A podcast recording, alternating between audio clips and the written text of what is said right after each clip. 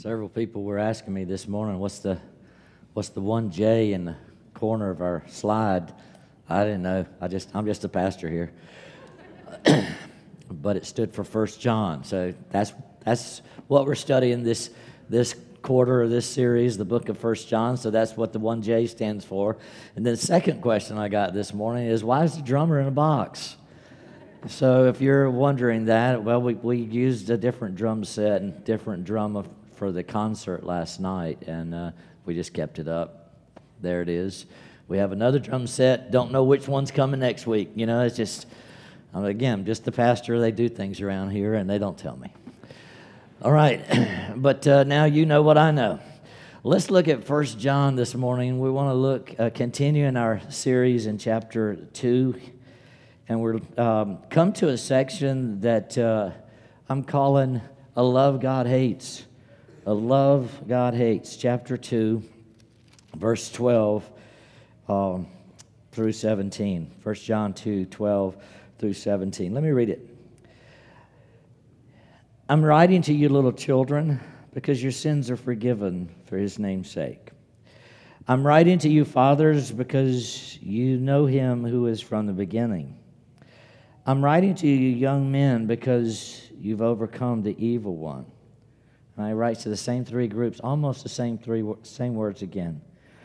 I write to you, children, because you know the Father. I write to you, fathers, because you know him who is from the beginning.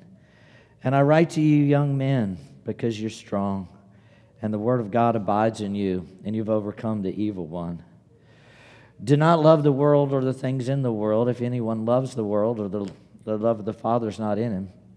For all that's in the world, the desires of the flesh, the desires of the eyes, the pride of life is not from the Father, but is from the world. And the world is passing away along with its desires, but whoever does the will of God abides forever. A love God hates. How is it to how is it we could hate love? Put it to you this way. Some of you have been in a relationship. I've been in relationships like this where um, you'd love somebody, and that love just turns selfish and mean and abusive. And now it's become a love you hate. It's not the love you signed up for at all. Or if you're a parent, you've been in a situation where your daughter or your son they start to date someone or they start going out with someone or they start to get really serious with somebody and that somebody you know is going to hurt them. And somebody inquires what do you think of your daughter your son their relationship? That's a love i hate. That's going to hurt. It's not going to turn out. I know the way i wish it would then you begin to see that there are loves that you hate. And God has a love that He hates. And He mentions it right there in verse 15. He says, Do not love the world or things in the world. I don't like that. He says, That's not a love I want you to have. If you anyone loves the world, the love of the Father is not even in him. That would, that would be something that's disagreeable to God. God hates it. Um, it's going to cause hurt. He addresses that whole subject with these descriptions to three groups little children, fathers, and young men. I want us to see here a tenderness that we sometimes don't see in the scriptures. Uh, how God is introducing this love that He hates by addressing three groups. And the three groups he addresses, as I've mentioned, little children, young men, and fathers, older men. I don't think he's trying to eliminate anybody. He's just given three categories that represent the church. In other words, when he says little children, he's not excluding babies. If he were talking about real little children, real babies, they wouldn't even understand what he was talking about. He's talking to a category of young people that's underneath the next category.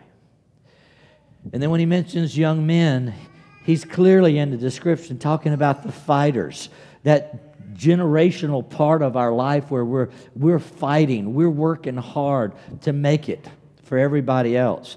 And then he gets to this third category, the category of fathers. He says, You've been around a while. You've known the Father from the beginning. You're the older ones. I don't think he's trying to eliminate women or other people. He's just categorizing the church into three groups the younger, the middle agers that are the fighters, the breadwinners, the workers, and those who are older, maybe in the retirement kind of age group that are overseers and fathers of the rest. And as you look at those groups, I want us to think, you know, how would we categorize those? The, in other words, he's not talking about physical groups, men, women, certain ages. He's talking about really more of a spiritual dimension. These descriptions, I think, are more spiritual than they are physical. To the spiritual young, to those who they haven't done much in their spiritual life yet, they lack confidence. They're not sure that they are always forgiven. They're not sure that they're always in Christ. They're not sure that they're always on the path. They, they lack confidence just because of their spiritual youthfulness. If you were to ask the fathers or the middle group, what do you think about the spiritual young? Sometimes you'll hear, oh, they're just punks. They don't know nothing. Well, that group exists, and they struggle with the descriptions that they have been given by others. And God comes along and He addresses them first, and He addresses them individually. There's tenderness just in that. And then this middle age group that he calls young men. I'm writing to you, you're overcomers. You overcome the evil one. Um, you're a fighter in overcoming the evil one. And God's word is in you. You use the word. Well, again, think about the tenderness of addressing that group and saying, you know, I'm proud of you. You're a fighter. You're using God's word. And you're, you're standing strong and tough. And then he comes to this third group of people and says, You may feel like you, this father group, you may feel like you've lost your passion. You may feel like you've lost your drive. You may feel like you don't know how much longer you have that you can go on. And he says, But you've stood the test of time. You know about duration. You know about faithfulness. You know about being around a long time, and that's significant. And you're a significant part of the body of Christ as well. I think he's trying to just include all of us and saying, yeah, you're different. You're at different stages in life, but those differences matter. And those differences at times need to be celebrated, they just need to be called out. We need to acknowledge who we are. As I was trying to think of a way to illustrate this, suppose you're walking down Main Street and you're, you're the mom and you're holding your little daughter's hand. And you've told her a hundred times, you know, don't cross the street without looking both ways, you know, stay with mom, we're in traffic, whatever. But you're walking down the street holding my little girl's hand. And all of a sudden, without warning, she jerks loose and she's running across the street. And you reach out, you lunge for her as fast as you can, everything you can to grab her arm and pull her back in. And the horns are blowing, tires are screeching, your heart's beating out of your chest. You almost lost your daughter. Oh, yeah. And then you start screaming and hollering and how many times have I told you? You don't run across the street when mom's here. You wait for mom. You look both ways. I mean, however you want to say it, you're livid trying to explain to her she almost lost her life because she wasn't obeying her mom. And grandma's there with you too, and grandma's just praying. She's been around, she's seen this more times than she cares to remember. You get home, and after you get home, dad comes in. And dad comes in, and of course, everybody's got to tell dad what just happened, how we almost, he almost lost a daughter. And as he thinks about the scenario, he thinks, I bet my daughter's already had all the instructions she can handle. I bet my wife's already blamed herself for so many things. Grandma's told her whatever she needs to tell her. And so he goes into his daughter's room and he picks her up. And he says, Little child, little, little girl. He said, I know you've probably already been told everything you need to be told.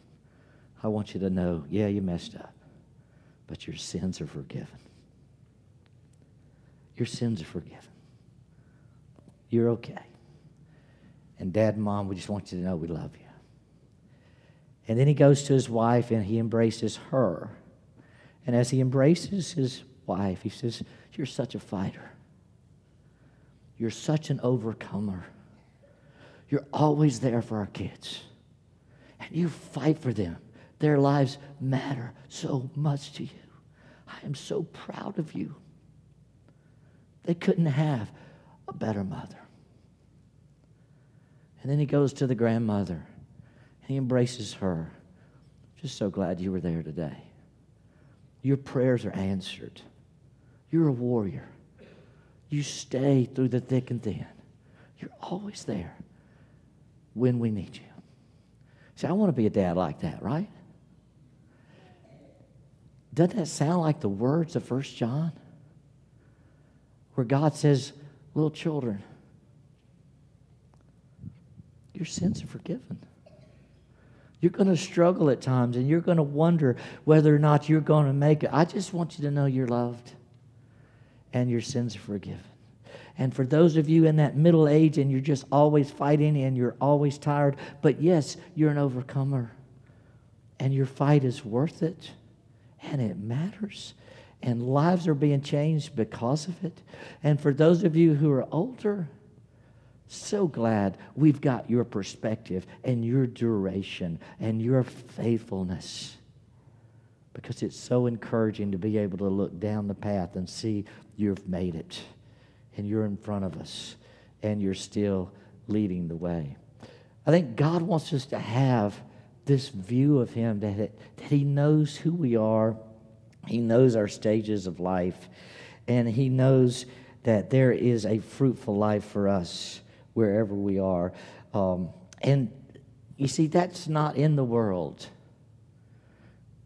Some of you who weren't here last week, let me remind you of 1 John 2.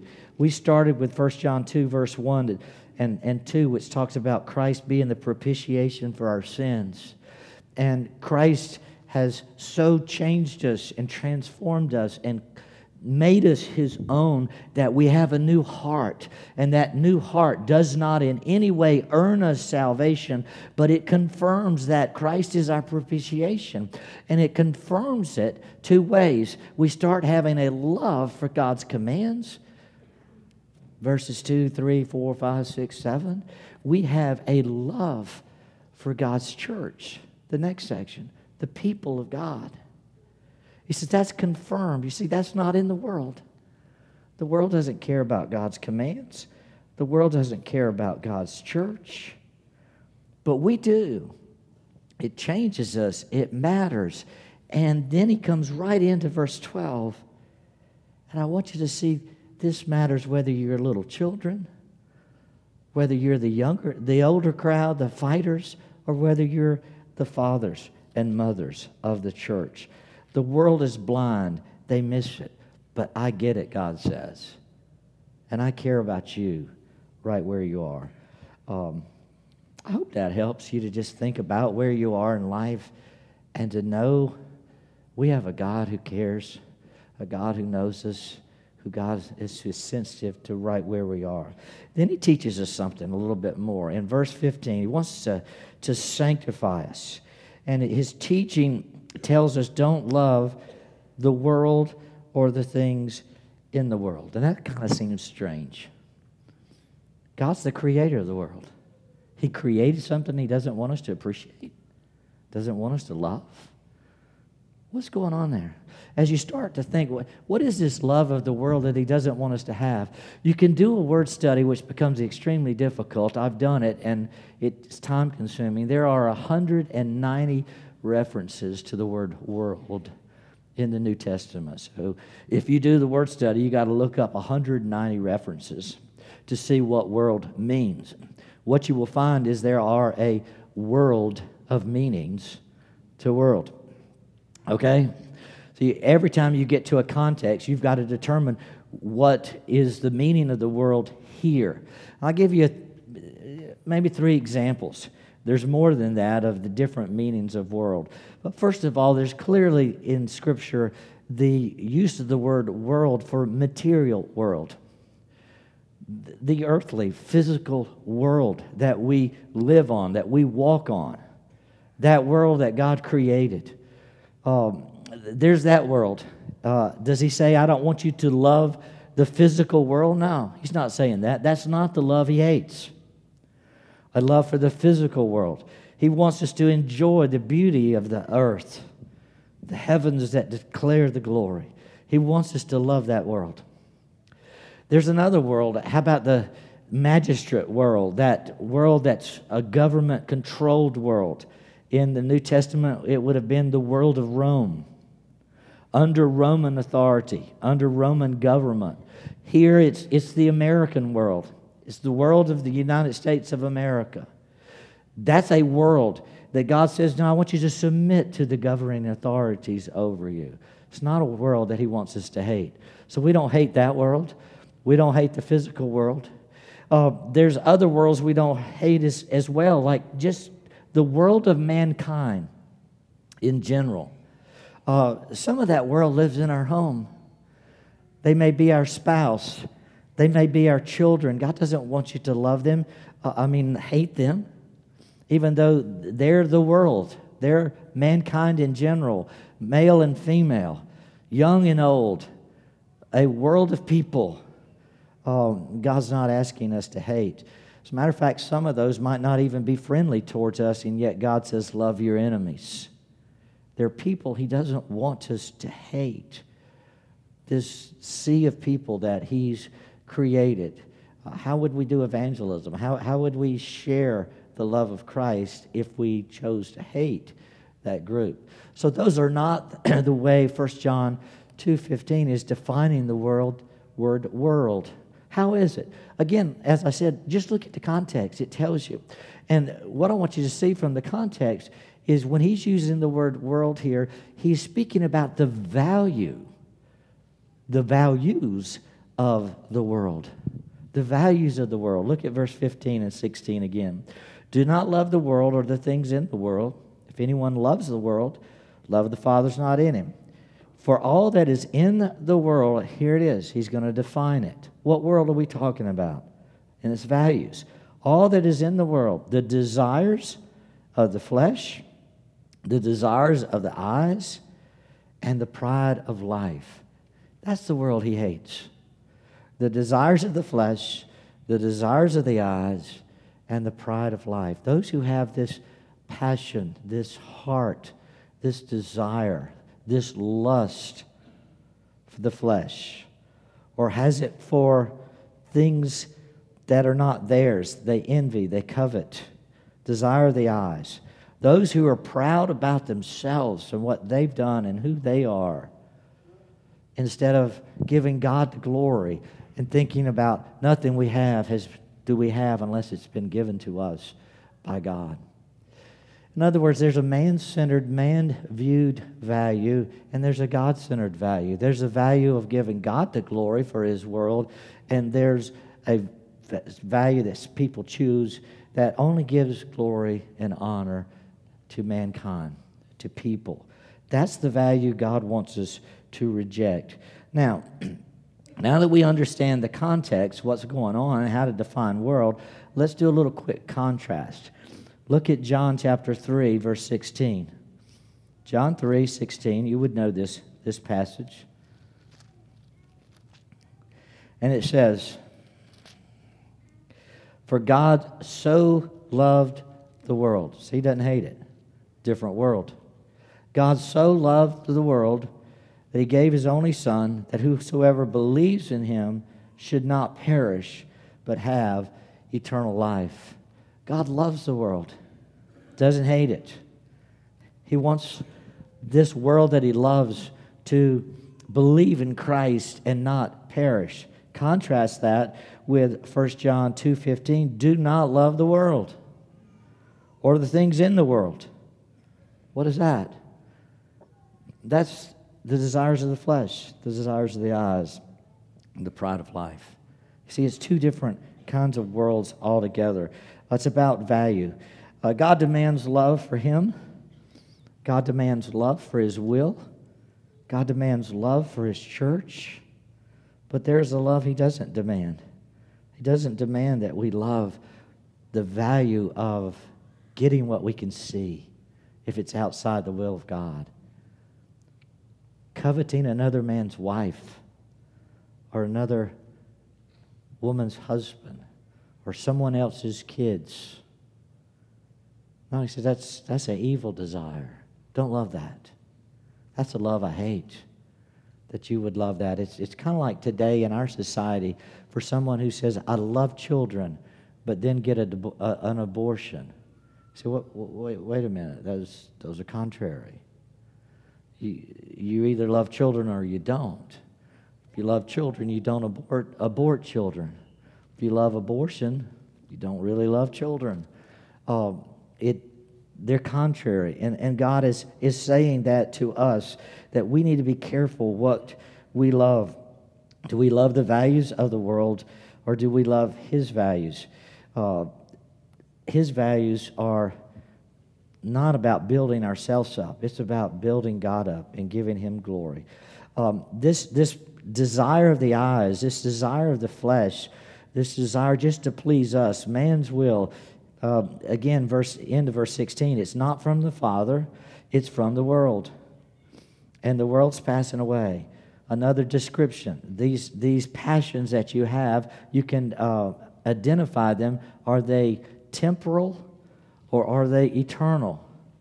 Because the values he's talking about, they pass away, they don't last. They're not eternal.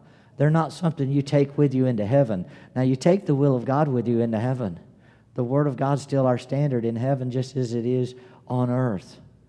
But there's values we have of wanting to be unfaithful, wanting to get what we want. Says that, that passes away. That's cast into outer darkness that's cast into hell. Um, that doesn't last. We need to think through those values. So, what, you know, what are those values? Do you have values for little children and their forgiveness of sins? Remember that. Do you have the values of that middle age group that are overcomers, that fight for the will of God, that fight for eternal values in their kids? Do you have that value for people who are faithful to God, who are under God as their Father for a hundred years? Do you have those values? Those values last, and they last. He wants us to think through that. Well, let's move to, to just this security that we have that's from the Father. It's not from the world, it's something that lasts for us. Lust passes away. Lust is here today, it's gone tomorrow. That's one of the most deceptive things of Satan, the things that Satan promises us when he encourages us and tempts us to lust. His the things he tempts us with, they don't last. It's, it's just a temporal, fast pleasure. And it doesn't last. It's from the world. But what God gives us, it doesn't pass away. It lasts. It's secure. Um, the world's passing away along with its desires, but whoever does the will of God abides forever. Now, I want us to think through just the security that we have here in this text by following it the way God is intended. Um, there have been many people who have abused this passage of Scripture uh, because they're not, they're not sticking with the text the desires of the flesh, desires of the eye, and pride of life. I know it's harder to stick with it. But how many of you heard somebody say, um, if you're a Christian, you need to give up what's worldly? You need to give up uh, rock and roll music. You need to give up revealing clothes. And you need to give up alcohol. None of those things are in the text. That's not what it said. It didn't say those things were worldly. And yet, a lot of us would go out of here saying, oh, man, if I was to preach against the sins of alcohol and preach against the sins of revealing clothes, if I would preach about, you know, drummers in a box or something, you know, sen- sensual beats, people would say, yeah, man, that's, we got to turn away from that. But that's not what's in the text at all. And yet, we call those people separatists. They say what God wants us to do is to separate ourselves from what's worldly, to separate from world's culture. And what I knows, know that is in the world is sensual music, revealing clothes, and unruly people because of alcohol. And so I need to I need to hate it. I need to separate myself from it. And that's not what God's asking. That's not what's in the text at all. God says, I want you to deal with your heart, the desires, the passions in your heart for what is in the flesh, for the fleshly, physical pleasures. I want you to deal with what's behind your eyes, in your mind in your heart that you, you're looking at, the desires of your eyes. You see, it's, it's indicated you don't have it it's not in God's will for you to possess it, it's out there. And you desire it, not as a gift, but something you can just take uh, for yourself. And then you want to be proud of how you got it. And God says, That's what I want you to hate. I want you to quit living that way. That's living beyond the will of God. Give you a few examples. If you went back into Joshua 7, you remember the guy named Achan. And Achan, when they went to uh, fight the Battle of Jericho, where they're marching around the city and the walls fall down. And God says, When the walls fall down, I want you to rush in and take the city, the city of Jericho. He says, But I don't want you to take their clothes. I don't want to take you to take their gold and their silver. I don't want you to take their stuff. I want to utterly destroy it. I'll take care of you. Don't take their stuff.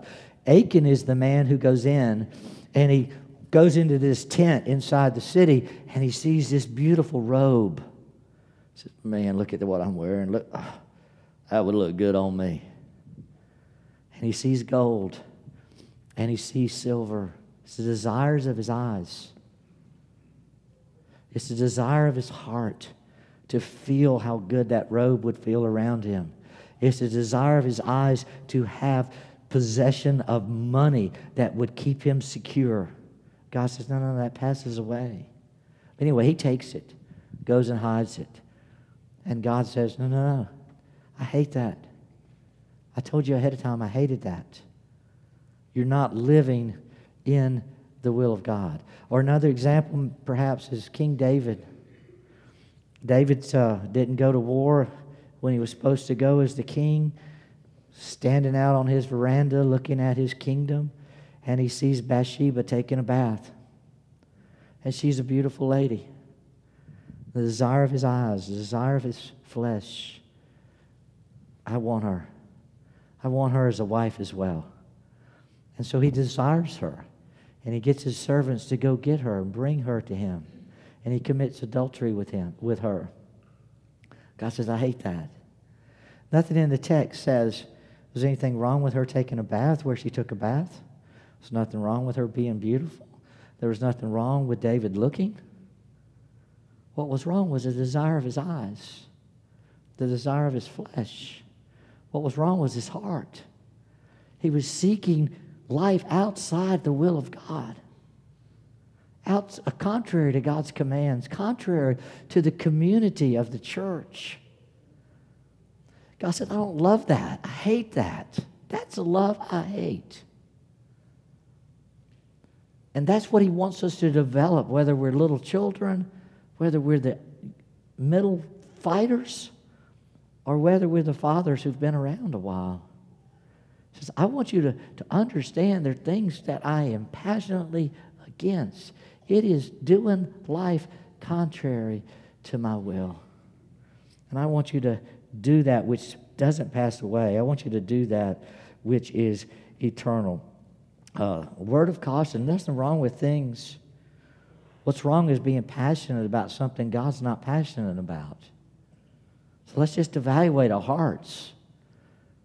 Do we want to be proud of ourselves or give glory to God? Do we want to be proud of our own pleasures? Or do we want to be proud of what God gives us? How many of us really live, still live for how many social media people follow us or how many likes we have? And we want to be proud of who we are in our stuff, in our things, that pride of life. Um, what do we truly love? The love God wants us to have is the love that takes us all the way to eternity. Uh, but whoever does the will of God abides forever. Ask yourself about your passions. Will your passions go all the way to the station if you're on a train? If you're on the tracks of life, do, do your passions make it all the way to the station? Or do they pass away? Are you pursuing somebody that that love's going to, it's just temporal? It's outside the will of God. It's pornographic. It's, it's adultery. It's, it's just lust. That's all it is. And it doesn't make it into heaven because it's not the will of God. And you know it. God said, That's the love I hate. I want to talk to you about your loves. What do you love? Because there's times you find you're loving things that aren't the will of God, whether you're little children, whether you're the fighters, or whether you're the fathers. You love stuff that passes away. It's not eternal, it's not God's will. True story. I uh, was at the gas station and put the nozzle in my car and I looked at, you know, who else was pumping gas. And I saw a guy that I hadn't seen in several years. Was a roofer in town, and I knew him, and so I, you know, clicked off, ran over there, said, "Hey, man, I, it's been a while. How you doing?" I said, "Man, I'm doing good, good." You know, we caught up, did the little chit chat thing, and I said, "You know, you used to come to our church, and I, quite frankly, I don't know why you quit. You know, that anything I do, that anything I did I hurt you or anything the church did? Is it anything I can do for you now? he said, uh, he said, he said, well, you probably just don't know this. He says, but uh, I came to church one morning and uh, coming down the Breeks Way there, and uh, somebody met me before I got to the door, and they uh, said not to come in until I went home and got some shoes because I was coming barefooted. I like going barefoot. I'm on a hot roof a lot of times, and I just, I mean, I love kicking my shoes off. And I go a lot of places barefoot. And they said I couldn't come in. They said I needed to get some different clothes too. And I thought, really? People in my church? No. Can't happen, right? And yet it did happen. And I thought, man, I'm so sorry. My, you know, my heart just sank. How do you fix something like that? You were treated like you had you were of no value. And I said, that's not the way we want to treat people at all. I said, how should you have been treated? I said, somebody, whoever's in God's providence, when you see a guest come through the doors, it's like, oh, God's put me in their path. And you welcome them and you greet them and you say, Hey, glad you're here. Love for you to sit with my family this morning. And after, after the service, we, we've got 10, 20 minutes usually, and we get, uh, we get to know each other. You can come sit with me in my discipleship class, or I can show you where the kids section is. That's what's supposed to happen. But sometimes that doesn't happen. And it's because we have different values. Our value is on the flesh, how someone dresses. Our value is on how someone makes us feel. Our value is the thing out of our eyes, how someone looks. Our value is on a good show for this world that doesn't make it to the station. We don't take this show all the way in the glory. I think that's what John's dealing with. I think that's what God's dealing with here. He says, There are things I hate. And what it is, it's what's in your heart, it's what it seems like you love and you're passionate for. And I wish there was some way to explain that so that you get it. Um, little children, don't get caught with the world's values. Don't get caught looking ahead and just wanting to be like somebody else. Little children, look at the will of God. Yeah, you've messed that up, but your sins are forgiven. And you can go forward. To those of you who are fighters in that middle aged group, I'm proud of you for fighting for the will of God. Keep, keep it up. Don't lose heart. Keep fighting for what's right, hating what's wrong. And for those of you who are older and you've endured a long time, you may have lost some passion, you may have lost some drive, but stick around. We need you. We need pillars of the church. We need people who've made it that we can look to, that we can seek wisdom from, and gain understanding. Let's pray together. Father, the passage of Scripture before us this morning is a little different than some. It just seems to be a warm encouragement from our Heavenly Father to think about what's in our hearts, to evaluate whether what we love is what you love, what we desire is that really what you desire, what we see is that something you really want us to see and possess. Father, do a work within us, cleanse us Take away those desires that are purely earthly, worldly, that don't make it into glory. Let us have a heavenly mind, a heavenly heart. Let us think about what you think about. Let us love what you love. Let us know your word, your commands, your church, and see your passions there that we might grow, that we might bring you honor and glory both now and forever. For we ask in Jesus' name, amen.